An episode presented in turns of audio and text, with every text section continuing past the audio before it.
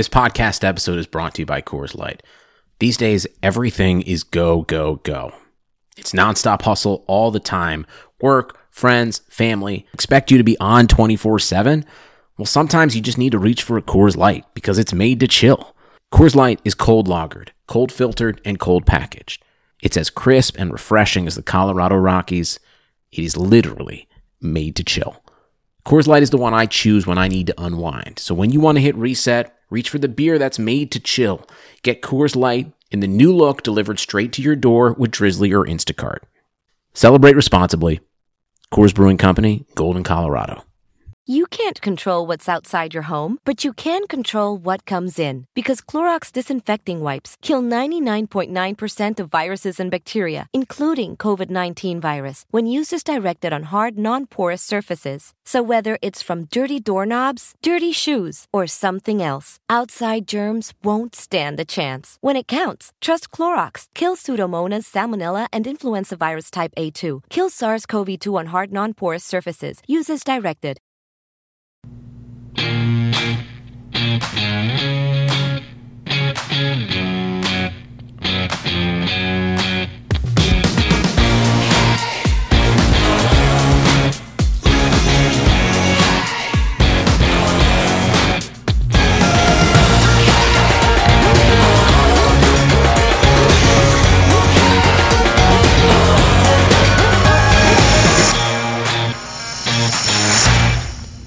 Welcome to Talking Halos. It's Derek Ciapala all by myself for this podcast. I've got a lot on my mind that I want to share with you. I'm sorry John's on here. John's on vacation with the family. If you get a chance, send him a wave on Twitter. And Nick is is at work, so it's all me today on this Wednesday. August 7th, it's my daughter's birthday. So I'm actually recording this podcast early so I can spend the day with her. But what I'm really looking at today, what I want to focus in on, is something we really haven't discussed much on this show, and that is Brad Ausmus, the current manager of the Angels. The big thing for me with him is trying to parse his decision making out from the circumstances. And that's what I want to look at today. That's what I want to focus in on. And I also want to look at other factors surrounding this team as it now has lost six in a row. It's been swept in two straight series. It's lost four straight series, and they're now three games under 500. Before we get there, I do want to just say, hey, we we're just getting started here. We're now just over three months old. But if you like what we're doing, check us out on Apple Music and subscribe. We'd really appreciate that. We also have a contest going on right now that we're giving away two tickets to the September 13th bobblehead game, Mike Trout bobblehead game against Tampa Bay Rays. That's a Friday night, I believe. Friday night, September 13th. They're nice seats. All you got to do is head on over to uh, Apple Music, leave a review, five star review, and send us a screenshot either by direct message on Twitter or by email at talkinghalos at gmail.com or even on our Facebook page. You can do that as well. And just to show us that you did it. That'll be your entry. It'll also give us your name because different Apple Music names aren't like logins aren't the same as your name. So that lets us know who you are. And if, if it's written, we will give you a shout out in the podcast. I have a couple that have been written. I want to wait until John comes back before I read them on the show because he's he's mentioned a couple of them and it'll be kind of funny. So there it is. Also, if you are a new listener and you are enjoying the show, please do us a solid. Share the show out. If you could text a fellow Angels fan that you think would like the show and enjoy it, send them, send them our way, please. We really appreciate that, and your support means the world to us. All right, so the Angels lose last night, eight to four. Rain delayed game. They lose seven to four in, in the first game of the series. There are a couple things about this series, the Indian series, all of these big struggles in the last really four series for the Angels are kind of adding up now, and I'm starting to see a lot of fingers being pointed at Brad Ausmus. And even more, I can go back to an interview we did with Locked On Tigers at the time. Now he's moved on to something else. Chris Brown, he was on our show last week, I believe, for the Detroit series. And in that first interview, I asked him about Brad Ausmus and the issues there, and here is what he had to say.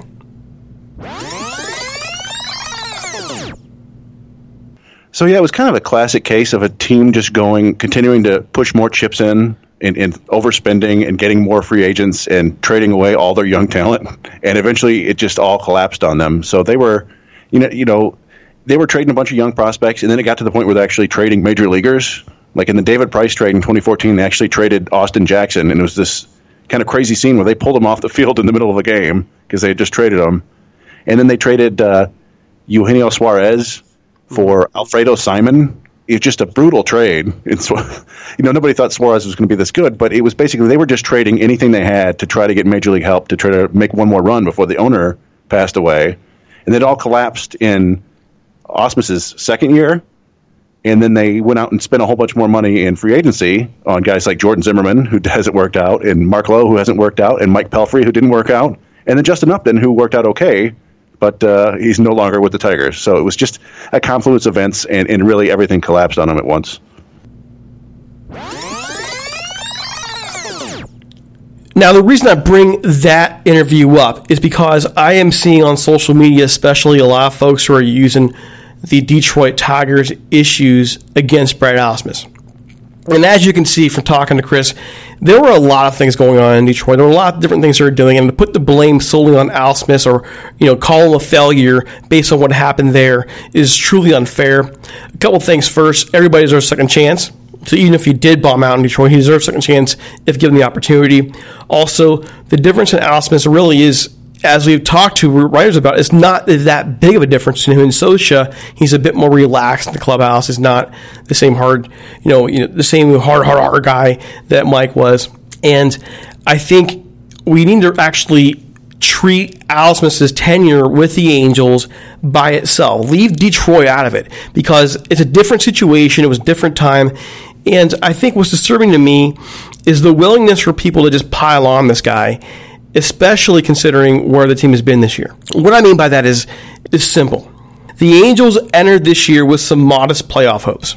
And by modest, I mean very modest. There are some hopes they can compete for a wild card spot. No one thought they would pass the Astros this year, kind of a building block year. The big question was the pitching staff, especially with the risk they took on Matt Harvey and Trevor Cahill and Cody Allen. And all those, by the way, didn't work out. So to right away we know that there are flaws on this roster. You have Shohei Ohtani being out to start of the season. You have Justin Upton being out to start of the season. Neither one is active during spring training.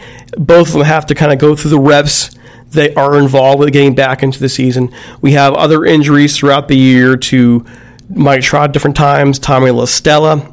I, I mean, honestly, it's been an up and down battle. Lucroy got hurt when he came back. He plays in one game and looks I mean, he was already struggling behind the plate beforehand, and then he looks totally timid at the plate. He's let go the next day.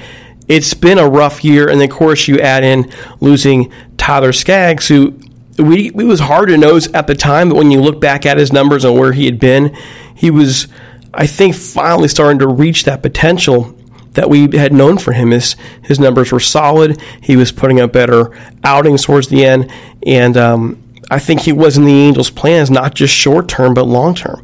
All these things happening this year, and the Angels still, just a few days ago, really, were in solid position. They were five games above 500. They were in a, in a place where they could have really set the tone for a possible playoff run. It put the Angels in a position where what do you do for the trade deadline? Well, they did very little, and now they've lost four series in a row. They are, uh, geez, they've won two games since the Dodgers series. Two, two. So, uh, you know, there there are several issues that I kind of want to break down with you, but I just wanted to set the stage. This is where the Angels are. I talked about earlier in in the spring, early summer, that this schedule coming up mid August to the end is going to be brutal. We all knew it. And historically, when teams don't have strong starting staffs, they break down in August. The heat, the wear and tear of a season, if the bullpen isn't rested. I think that's what we're seeing. I think that's what we're seeing. How much of this is Ausmus's fault? How much of this is the fault of Billy Eppler? How much of it is just the fact that sometimes bad things happen? Sometimes really bad things happen. Circumstances force us to be in places we didn't want to be before. And that's what I want to examine today. That's the big issue that I think Angels fans kind of need to address. And I, and I also think there are a lot of people who are so willing to hammer Austin right now. When a month ago we were we very same people were saying, "Listen, just get the Angels through the season, just get them through." No more recitations, no more nothing. And then they have a nice month of July, and all of a sudden we decide, hey, there's going to be expectations after all. Now, I'm not saying raising expectations is wrong. I'm just saying it's amazing how quick people change their mind when a little bit of winning occurs. The Red Series, though, I, I think really identified the main problems. And I don't really believe they are the fault of Smith. Are there flaws in Smith's game? Absolutely. I'll give you two right away. I'll give you two. A, his lineup decisions are questionable at times. Sometimes you think back, okay, it makes sense. He'll move guys around that have no business being in certain positions. He'll, you know, how many times have we seen Cole Calhoun at the top of the lineup? It's not, it's not where he belongs, just not where he should be. And you have Mike Trout hitting behind him. We, had, we saw Earl Nier a lot. but it's just not going to work. It's just not. Okay the lower part of the lineup, seeing guys move up and down. The, the proof is actually in the pudding. If you can have a stable lineup, teams tend to perform better over the course of time. They tend to get used to that spot. A lot of folks will argue, well, there's no real evidence that the lineup has anything to do. Yeah, it does because you know exactly what that hitter is doing in front of you and you know what to expect from behind you. And you're going to come to the plate with a mindset of, all right, this is who's behind me, this is who, who's in front of me. These are the things I know that do, need to do to be supportive of those guys. When you move around the lineup as much as, as Ausmus has had to do or has done, then that becomes a cohesiveness problem. But when making that case, I think it's got to be said, if we're going to be objective, it's got to be said, but wait how many changes to the lineup have had to be made because of injury? Remember, Ohtani was gone. Upton was gone. La Stella is now out. These are major cogs to your lineup. Mike Trout missed some time. Rengifo had to be called up when Simba got hurt. Simba's now been hurt twice this year. We've had a lot of injuries to key players who occupied key positions in the lineup, and you've had to do a lot of shifting. It amazes me that the envisioned starting lineup this year has barely played together. Barely. Because by the time everybody came back and got healthy, Tommy La Stella got hurt. People don't realize that the original envisioned lineup for this season never really happened. It never happened. So I think it's fair to be critical of lineup decisions for Brad Ausmus it's also unfair to overthink that when you've had such a, a spreading out of injuries to the point where you never ever got continuity this season with who's sitting behind you, who's sitting in front of you, what are the roles of each player on the team. Pitching wise, what can there be said about pitching that we don't already know? This is, in my view, and it's fair to argue. You can argue my point all you want. It's fair. Let's have that discussion. But I personally believe this is the worst Angel starting staff in my 33 years of being a fan of the team. Typically, there has been somebody who was the top of the lineup, at least. I mean, in terms of pitching, going back in history, ranging to from Chuck Finley to Mike Witt to Jered Weaver. There's always been somebody. Jarrod Washburn for a short time. Always been an ace at some point in the Angels pitching staff. The last couple years, we haven't had that. And there's very little in the farm system as of yet uh, talking with Diamond Digest Jared Timms, he's pretty high on Chris Rodriguez. If he can get healthy, we know Garrett, um, sorry, Griffin Canning can probably develop into a two, outside chance at a one. There are several other arms that have just been picked up recently. Jack Kochanowicz, picked in third round by the Angels. There is some potential there for him to develop into a high end uh, rot- uh, rotation guy. But right now, if there's a weakness in the system, that's where it is, and, and that's generally been the case if you're building the, the Cubs or the Cubs did the same thing. The Cubs put built a roster of position players and then went out and got pitching. Overall, my point is this: that's a weakness in the roster, and that's what Ausmus's had to deal with. You go out there and you sign Trevor Cahill. Trevor Cahill is a guy who has never been spectacular, but he'll eat innings. He'll have a decent ERA. He'll get guys out. Didn't get a whole lot of home runs in his career, and all of, the all of a sudden this season he couldn't do it anymore. No one saw that coming. Do I really blame Eppler even for that signing? No. Matt Harvey was riskier. He just was not the same guy. He was trying to pitch like the same guy. He admitted that late. He was not the same guy. And that adjustment to a different pitching style did not work for him. It wound up being a bad signing. Cody Allen, we saw issues with him in his last years in Cleveland. Angels took a flyer on him to make him their closer. Didn't work out. That's the that is the hand that Ausmus was dealt this year. And I don't know that the criticism coming to him is entirely fair. What do I mean? Well, what I mean is I'm not a big fan of pushing veterans. I'm talking veterans if they're struggling in third time in the lineup. The analytics show that teams were hitting above 300, above 320 against the Angels, third time through the lineup. So to remove, for example, Tyler before he passed out of the lineup, third time in the lineup, I get that. I understand it.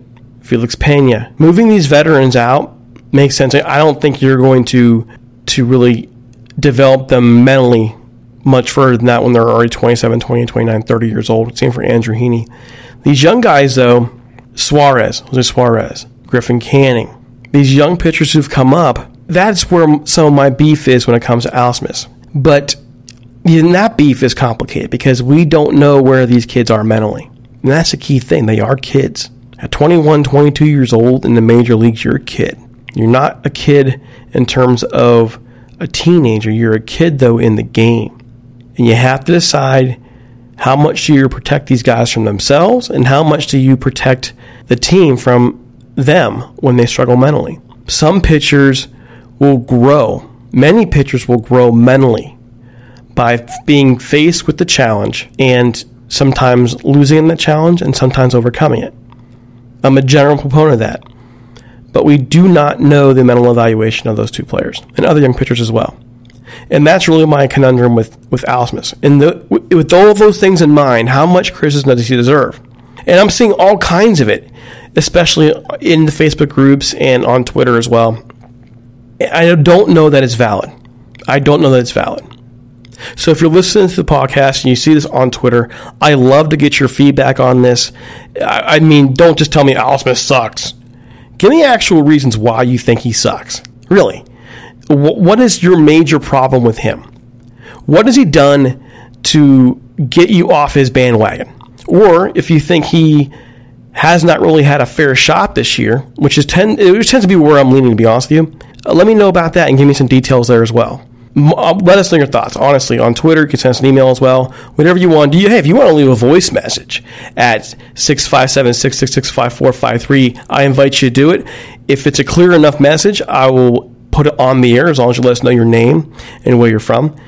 There's, I have no problem with that, and we'll air it out next show. The main thing I, I want to put out there about Brad Ausmus is this. When it comes down to his capability as a manager right now, we don't really know because he has not been basically dealt a fair hand this year. It's been Murphy's Law of the Angels all season long. Now, if you want to get mad at Billy Eppler because of the risk that they took in free agency, even if they're one year risks, you can. And there are several people that are. I think he has some accountability there. If you wanted to get upset at Artie Moreno for not dishing out the money for the stars that didn't come here, like Patrick Corbin, that's fine, although we don't know all the details behind that as well. You can get mad at a lot of people, but you really, to me, can't get mad at Brad Ausmus for trying to handle the hand that he's been dealt this year. Other things that are wrong with the Angels, besides the pitching and the wearing out of the bullpen, this lineup is streaky. It's been streaky all year. One of the big problems I see with this lineup is while it's got a ton of potential, even with some of the young kids coming up like Jared Walsh and and Matt Thaiss, is there is not a whole lot of good base running available there. We've seen numerous mistakes on the base pads made by the young guys, Rengifo and Ohtani this year, were some really kind of honestly some boneheaded plays. That comes with youth of the game. Both guys are young. I get it. But the one thing the Angels were very good at early in the year and throughout much of the year actually was contact, making contact, getting the ball in play, making sure that you can at least move those base runners along. They don't steal a whole lot of bases, but at least keeping the ball in play. Strikeouts are your biggest enemy here. You can't do anything with a strikeout. Well, the Angels struck out 17 times. Let me say it again 17 times in game one of the series against the, the Reds. They struck out 11 times in the second game of the series. That is completely counter to anything the Angels tried to do. In that game on Monday night, Cole Calhoun hitting in the three slot struck out three times. Upton struck out twice. Thaiss hitting in the five struck out three times. You will not produce in those situations. You will not produce how much that's on the manager, how much that's on the player, how much of it's on the manager, how much is on the player. That's what we have to argue and decide there. In game one, sorry, game two, in game two of the series, Max Stassi, new acquisition, and he's already, we already knew he's not a, not a great hitter. He's never going to hit much above the Mendoza line. We got that. He strikes out three times. Top of the lineup, Fletcher strikes out once, Trout strikes out twice, Goodwin strikes out once. I do need to note this the umpiring in this series with the Reds absolutely horrid, especially in game two. And it was really against both teams. It wasn't simply not the Angels. Some of the calls we saw as strikes were just bananas, absolutely bananas. When you have players who are trained as to what a strike zone is over the entire course of their life, and then you expand your strike zone to a degree as an umpire to where these guys can't adjust, it's, it's garbage. And it forces you to change how you pitch, how you hit, and it's not fair to either team. Just want to throw that out there. MLB needs to get a handle on this. We've seen a lot of bad umpiring this year. Anyways, with the Angels themselves, that's a core problem. If you're not making contact, this is what they do. They make contact. If you're not making contact, yes, you, you're going to struggle. You're going to struggle. So, positives. The Boston series, right now, they're not pitching anywhere near as well as the Reds are, especially in, in the starting rotation for the Reds. There's a chance here. There's a chance for the Angels. The bad side of it, obviously, is over the course of many, many years, the Angels traditionally do not play well against the Red Sox. They just don't. And who, who knows how much of that mentally is in their head now, if they're even thinking about it. But traditionally, over the course of many years, the Angels do not play well against the Red Sox. Very few times have we seen the Angels actually beat the Red Sox in a season series or in a playoff series. Those are things that just rarely happen. It can happen, by the way. The Red Sox are struggling as well, but probably struggling a little bit less than the Angels are right now. Again, evaluating Ausmus here. How much of that is Ausmus's fault? How much of it is the player's fault? What is he doing strategically wrong right now? He's not doing a whole lot wrong strategically, honestly. Besides the occasional weird lineup choice, I, am not mad at him for pitching changes. I'd like to see him let the younger guys go a little bit more, but again, we don't know where they are in terms of mental development.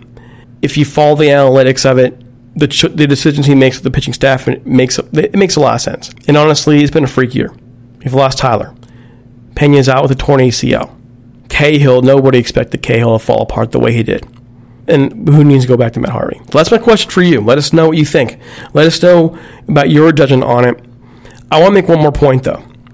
And I think it might be the strongest point overall. As of the off day on August 7th, that's today, the Angels are 56 and 59. Tell me how many people from other teams would be all right, would accept the 56 and 59 record if in the same position the Angels have been this year. And what I mean by that is you have the worst rotation in major leagues. You lose one of the players who was the heart and soul of that clubhouse. Then the collision with Lucroy happens. Injury to La Stella happens right after that. Pena goes down to torn ACL. If you look at that argument alone, there are a lot of teams who be like, you know what? This is just the year from you know where. Very easily, this team could have fallen apart and it could be 30 games under 500 right now, or 20 games under 500 right now. They started off very poorly this year. They fought back numerous times. It's been a lot of emotional ups and downs. And sooner or later, you're going to wear down.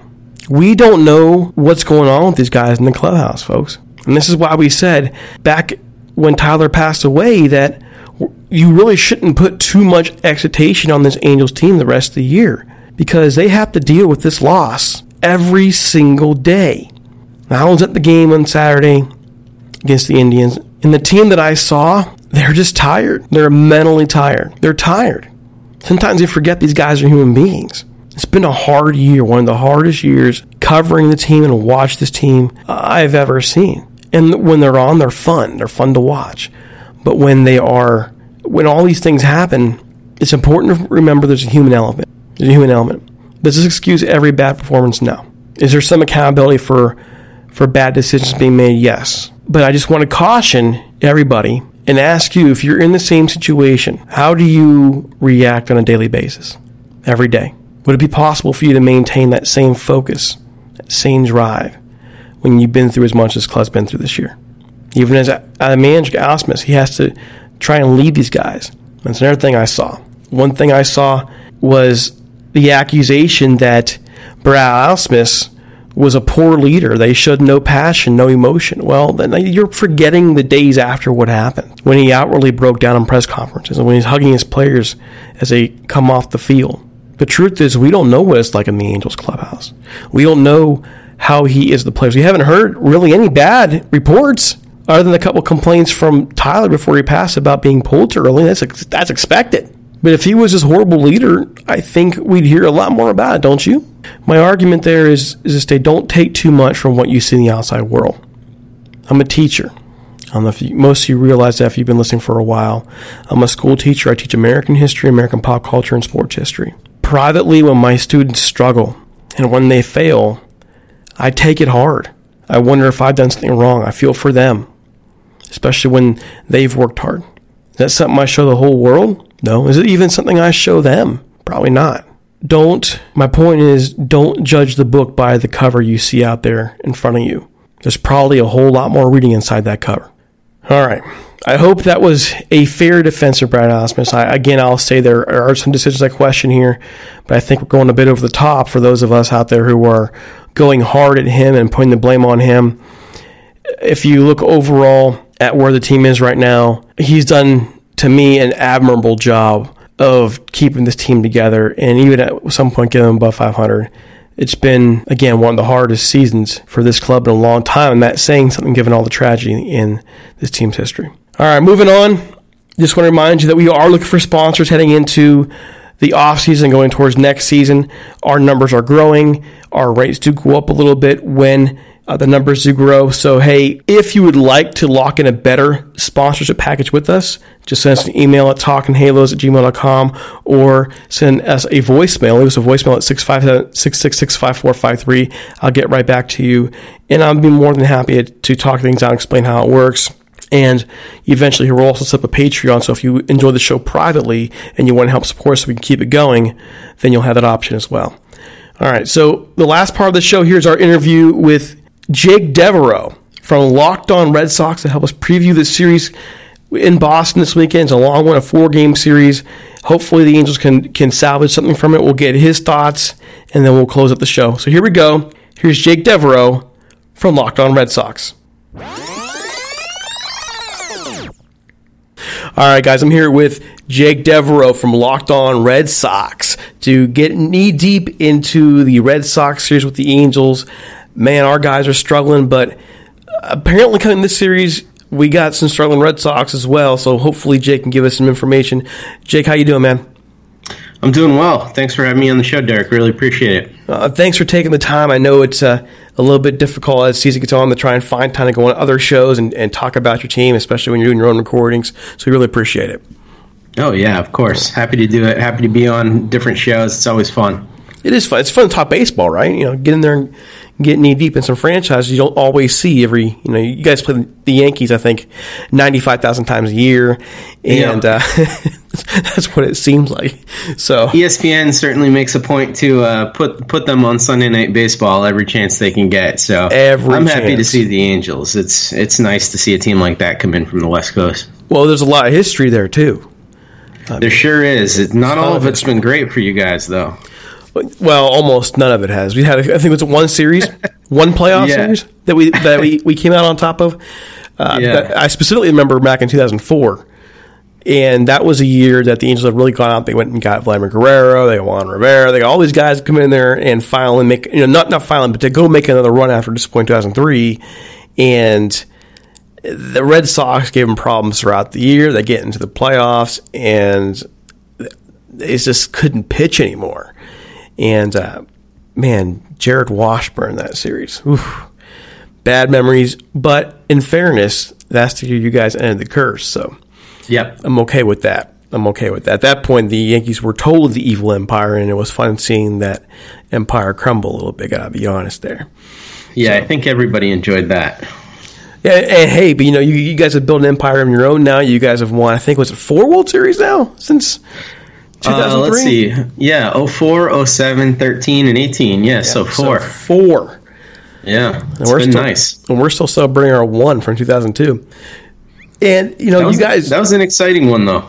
And one, in my opinion, and even if I was an Angels fan, I would say one of the best there's been. One of the Yeah. best, not the best, but one of the best, definitely. So, looking at the Red Sox now, I mean, they were dominant. I mean, dominant last year. Just an amazing team to watch. And this year, not so much. They've had some good runs. But what's happened overall? What's held them back from being what they were last year? What have been their biggest flaws? Well, so it really starts with the the pitching and both the starting pitching and the relief pitching for the Red Sox. Um, last year, the Red Sox were lucky to have a completely dominant Chris Sale, um, a guy who went out there and pitched to the best of his ability, challenged for a Cy Young. Also, to go along with that, they had David Price pitching really well, Eduardo Rodriguez pitching well, Rick Porcello didn't stink. Um, they also had the addition of Nate Eovaldi down the stretch and in the playoffs, which really helped the rotation. And then, as as everybody watched in the playoffs, really stabilized that bullpen. The other thing was the bullpen had Craig Kimbrel at the back. That was huge. Um, Craig Kimbrel, for all of his frustrations um, last year, still had an ERA under three with 42 saves for the Red Sox. So he was a real stabilizing force back there. And then also Joe Kelly, who also left the team this past year. Um, while he could be incredibly frustrating at times, Joe Kelly did lead the team with 65.2 innings pitched out of the bullpen um, and had an ERA in the low fours. And he pitched significantly better than that at some key times during the year. So uh, the pitching was just so much better, so much more consistent. And uh, that's been the biggest thing so far. Now, this team overall, throughout the course of this season, has shown flashes, though, rem- reminding us of who they are. Can they make a run here late in the season, or you, do you consider them dangerous if they can get into the playoffs? Well, I think this. There's another big flaw that this team has uh, that I didn't even get to mention yet, but um, that that flaw is that they've been terrible at situational baseball. Uh, essentially, what's been happening with the Red Sox this year is they've been allowing a tremendous amount of runs in high leverage situations, and when they actually do uh, go up to bat in high leverage situations, their offense is 26th best in baseball. Um, whereas last year, the team was first in baseball by a wide margin in that clutch metric. Um, and I think that they're unlikely to make a run because the pitching's so bad they can't situationally hit. So even though their offense uh, looks good, it's you know the top offense in baseball by runs scored. The offense doesn't actually perform that well in key situations. So they're they're winning a lot of big big games where they're they're scoring like 10, 12 runs, but they're also losing a lot of close games because they can't situationally hit and they can't situationally pitch. Um, so for me right now, I, the the roster feels like it's incredibly flawed to the point where I'm seriously doubting their ability to make a postseason run. And the other factor here is um, Dave Dombrowski not adding to this team at the trade deadline. I think was you know a torpedo to the hull of a, a ship that was already taking on water here in Boston. And I think that even though you can't quantify that. Um, I would I would estimate that that did a lot to the psyche of the team that was already sort of struggling with how they've performed this year. Just to follow up on that, do the Red Sox really have the nec- and this is and I, just really I don't know. Okay, Yeah. Do the Red Sox have the necessary pieces to make those deals that you were looking Dave Dombrowski to make? Because he's never been shy about making deals in the past. Right. Yeah, they certainly did. Um, they could have dealt from the major league roster. Somebody like a Michael Chavis is sort of redundant, um, or can be redundant on this roster with guys like Marco Hernandez. So that was a piece that could have gone. Um, and then in their low minors, they do have a lot of intriguing uh, minor leaguers and some guys they might not have wanted to part with. And maybe they didn't want to part with Jarren Duran, who played in the Futures game, or Triston Casas, their first baseman that they drafted last year. Um, those guys are all performing well. There, there were definitely enough guys, especially for some of the prices that we saw pitchers go for. You know, we saw Marcus Stroman go for um, two prospects that, well, well regarded, are, are certainly not out of the realm of the type of guys that the Red Sox could have offered. And we saw the Nationals make a lot of deals with a very weak farm system too. So I think it was just more of a choice uh, by Dave Dombrowski and potentially um, his bosses just to to not add to this team for whatever the reason. Just let me, I, I guess, throw a little bit of a kind of a a well, how do I say it? just a devil's advocate question. Sure. It's, it's really kind of weird because I'm actually talking about this on the show that this interview's on tonight, and that is Brad Ausmus. And Ausmus was with Dombrowski with Detroit. I had to go back and pull some tape of an interview I did with the guy from Locked On Tigers, who's now elsewhere, but and he had talked about what had happened with the falling apart of the Tigers and and how Dombrowski basically cleared out the farm system and even cleared off a lot of the pieces that were on the major league roster to try and make a set amount of runs to win a World Series. Mm-hmm. In the end, now we see with Detroit's in a full rebuild. Is it possible that maybe Dombrowski had looked back and said, "You know what? I'm not doing that again. I can't do that to this franchise. We're going to have to hold pat." Or was there was there some other factor involved with his decision making? at least you think in terms of the trade deadline. Yeah, so I think there's three possibilities. One is that he looked at what he did in Detroit and just like you said, said, "Hey, I'm not going to do that again. I'm not going to bankrupt the future of the team because I'm planning to be here." The other conspiracy theory is that he doesn't have a contract after this year. So he might be getting the feeling like this organization and the ownership and John Henry isn't thrilled with what he's done this year and that he might be on the way out. And they might have said to him, "Hey, listen, um, don't trade any of the groceries that are down in the farm system because we're going to have somebody else coming in here to replace you next year. Maybe that's a possibility. Third possibility is just simply that the asking prices for the guys that they were actually interested in were so high that Dave Dombrowski didn't feel like he could make those those prices work. Um, you know, maybe the price for an Edwin Diaz or Kirby Yates or uh, a a pitcher of that caliber was just not something that he wanted to pay. Maybe Triston Casas was someone that they demanded and he didn't want to give him up. Or Andrew Benintendi was the piece and they view him as as a piece of the core for the future. So I think there's really three different things. But I do think that Dave Dombrowski's future with this club is very much in question more than I thought it would have been um, heading into this season. Wow, that kind of blows my mind. He just won a World Series. Yeah, yeah, he did. Um, but I think that the team is going through a little bit of a transitional period, and I'm not sure that the um, ownership is really thrilled with some of the decisions that he made. And number one amongst those, I think that everybody has to be looking at and questioning right now is the decision to sign Chris Sale to a five-year extension or five-year deal. Um, before he actually became a free agent, uh, he, he signed him to that deal this offseason and we knew that Chris Sale had struggled with injuries down the stretch last year. Did get the final out of the World Series, but you know wasn't a big piece um, of that rotation in the later months of the season because he wore down and was injured again.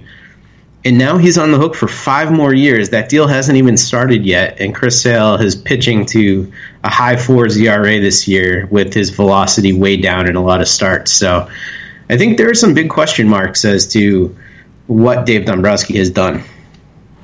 All right. Well, looking forward to this series though. The Angels, Red Sox. You, we've we've seen some great series in the past between these two clubs. History, very some very big history in the postseason and even some regular season games. But the Red Sox, like we've talked about, have always seemed to have their number. Looking at this matchup now with a team that is really in a bad place, Angels are in a really really bad place. How do they match up going in this weekend, knowing the Red Sox themselves have been struggling a little bit? Yeah, well, let me just preface the struggles of the Red Sox. Uh, before losing um, eight, well, they lost eight in a row. Then they won one game against the Royals, and they lost the next one, which I was at yesterday. And then they're losing again tonight. So we're looking at losing 10 out of the last 11 games. So the Red Sox are in a really bad spot right now. But I will say, as bad as the spot as the Red Sox are, they still have a much stronger offense than the Angels. Um, and the thing that really hurts the Angels' chances, in my opinion, is that that starting rotation right now, looking at your Angels' rotation, it's unrecognizable from what it was at the beginning of the year. Um, and I think that an offense as good as the Red Sox is set to take advantage of of those pitchers. But then again, you know they're not teeing off on Glenn Sparkman as we speak. So I, it's tough for me to say, but my gut feeling is that the Red Sox just have too much firepower on offense uh, for the Angels to keep up in this one. Now, in terms of the damage the Angels lineup can do to the Red Sox, what are you seeing right now with your pitching staff? Well, the pitching is is terrible um, right now. Uh, the the only pitcher who's been performing pretty consistently well is Eduardo Rodriguez, who's actually pitching right now. So uh, you're you're not going to get to see him. So that's not a good thing for the Red Sox. Uh, and also the bats that the Angels have are really impressive. Um, you know, I could sit here and talk about Mike Trout uh, all day. Um, but then Ohtani is amazing. Uh, Fletcher, Matt Thaiss, um, Kole Calhoun's having a great season. There are a lot of underrated bats in that lineup, and I think that they could definitely do some damage against a Red Sox pitching staff that's pretty soft right now, and especially when you get to the bullpen.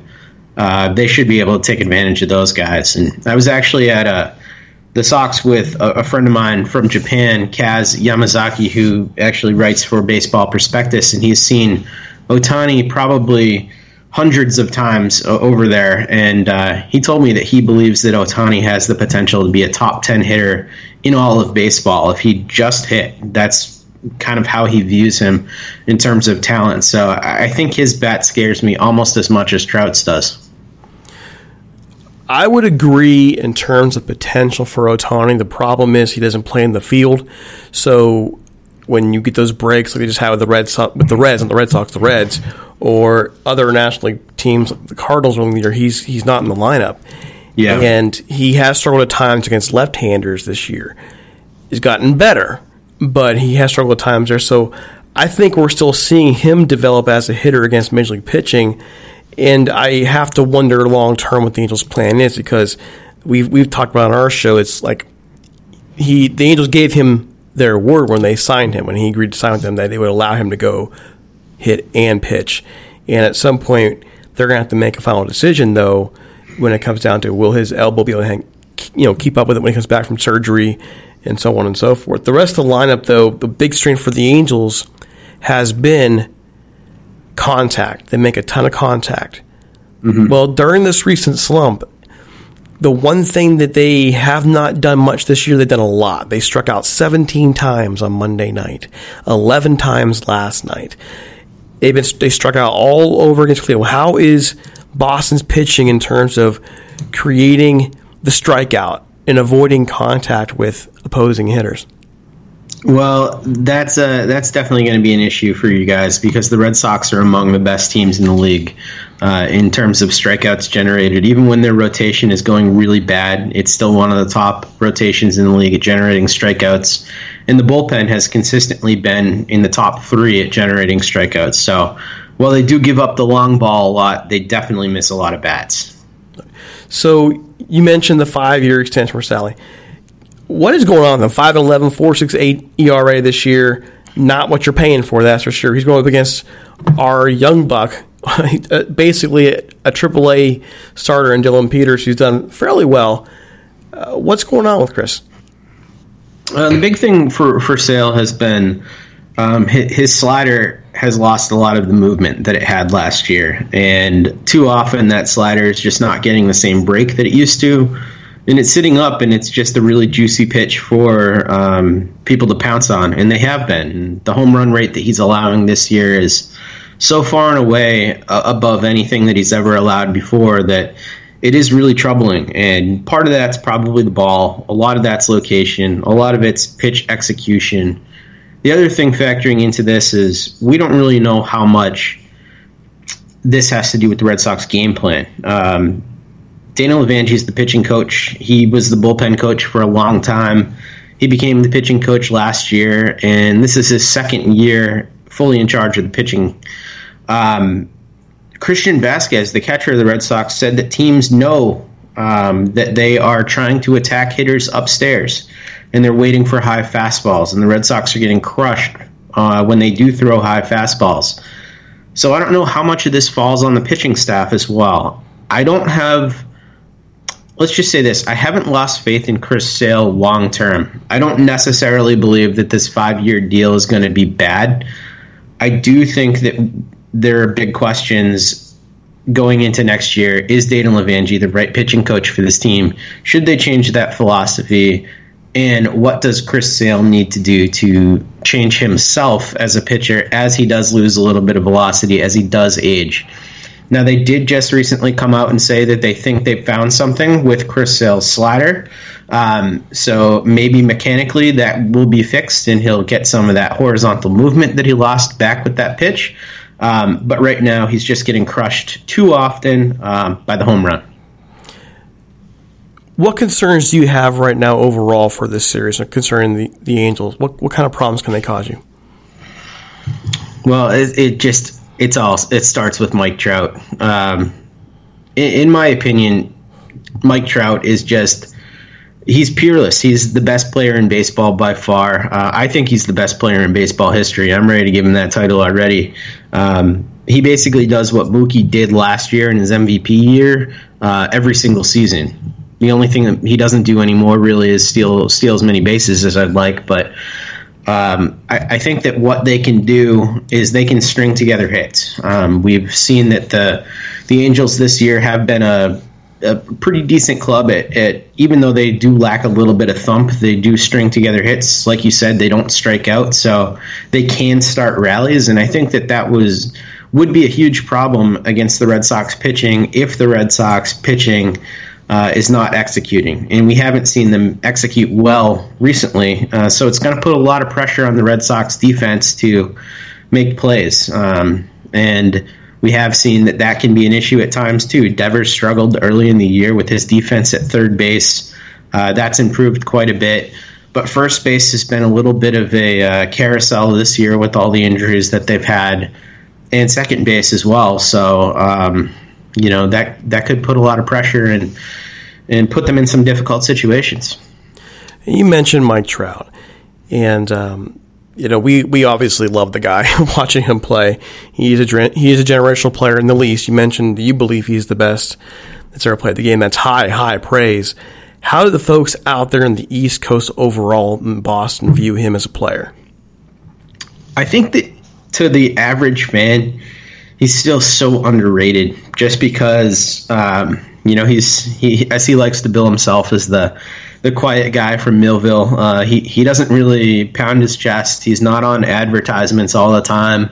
Um, even the ad campaign that he's got going on with Major League Baseball right now is uh, so Mike Trout and so understated. Um, I, I just don't think that your average fan views him as any better than stars like Mookie Betts or stars like Aaron Judge or you know the guys that we see with regularity, even though we as as, as people who look at the game analytically know that Mike Trout doesn't even belong in the same universe as those players with everything that he can bring to the table. So um, I hope that Boston fans get a chance to enjoy some really interesting, cool performances from Mike Trout this weekend, and you know, frankly, with the way the Red Sox have been playing baseball, um, I'm just looking for some cool Mike Trout moments uh, more than I'm looking for anything.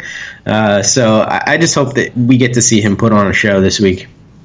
Well, you know what? Thanks so much for the time that you will give us tonight. I know it's uh, you're trying to watch a game. it's our off night. It's your game night. So we'll let you get back to. Can you let folks know where they can find you, find your work, and of course, find Locked On Red Sox?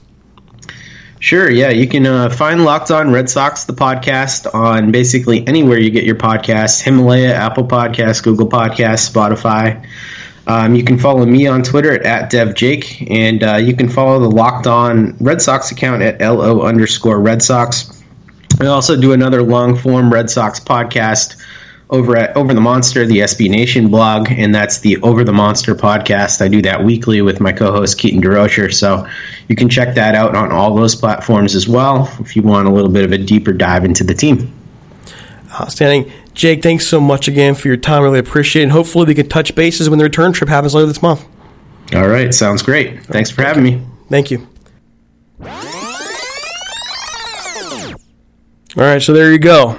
We'll see how the series goes. I get the feeling the Angels will start hitting here sooner or later. They're starting to show signs of it. The big thing, make contact. Make contact. Make contact. If they can make contact in Fenway Park, there's a lot of space in the move. They have to get back into the groove of putting the ball in play, cut back down the strikeouts, and they're going to be all right. They're going to be fine. In terms of pitching, that's a different story. Let's just try to keep these games close get into the bullpens a little bit, especially Boston's bullpen, and they might be able to pull some stuff out. That's the hope. That's got to be the hope heading into this weekend series. It is time for us to go. It's time for us to say goodnight. Have a great one out there. As we leave, don't forget you can find us on Twitter at Talking Halos. You can find me on Twitter at DC Apollo. You can also find our podcast, subscribe. You know, that'd be a great thing for you to do. You can find us on Apple Music. We're on Spreaker, iHeartRadio, anywhere you basically listen to podcasts. There's a couple more we can try and get ourselves on. I got it. I'm, I'm looking at that, but we're pretty much everywhere at this point. So it's up to you. If you want to subscribe, we'd really appreciate it. Get us right on your dial. If you have any feedback for us, as always, don't forget to email us at or head on over to Twitter. You can DM us there. We keep our box open or on Facebook as well. All right, so for the entire Talking Halos team, for the vacationing John and the working Nick, this is Derek C. Paul saying take it easy, and we'll talk to you Sunday night. We have a couple guests coming in. It should be a blast. Take care. We're out of here.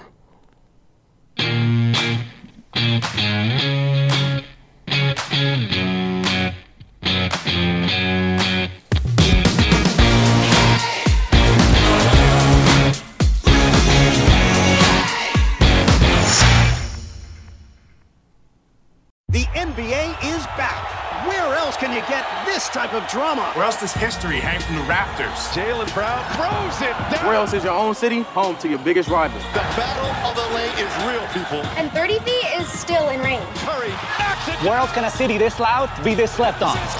Where else is history still in the making? Oh, Where else? The NBA, only here. Season begins December 22nd on ABC, ESPN, TNT, and NBA TV. You can't control what's outside your home, but you can control what comes in. Because Clorox disinfecting wipes kill 99.9% of viruses and bacteria, including COVID 19 virus, when used as directed on hard, non porous surfaces. So whether it's from dirty doorknobs, dirty shoes, or something else, outside germs won't stand a chance. When it counts, trust Clorox. Kill Pseudomonas, Salmonella, and influenza virus type A2. Kill SARS CoV 2 on hard, non porous surfaces. Use as directed. Nobody builds 5G like Verizon builds 5G because we're the engineers who built the most reliable network in America. And the more you do with 5G, the more building it right matters. The more your network matters. The more Verizon engineers going the extra mile matters. It's us pushing us. It's Verizon versus Verizon. 5G built right from America's most reliable network. Most reliable based on rankings from RootMetrics second half 2020 U.S. report of three mobile networks. Results may vary. Award is not an endorsement.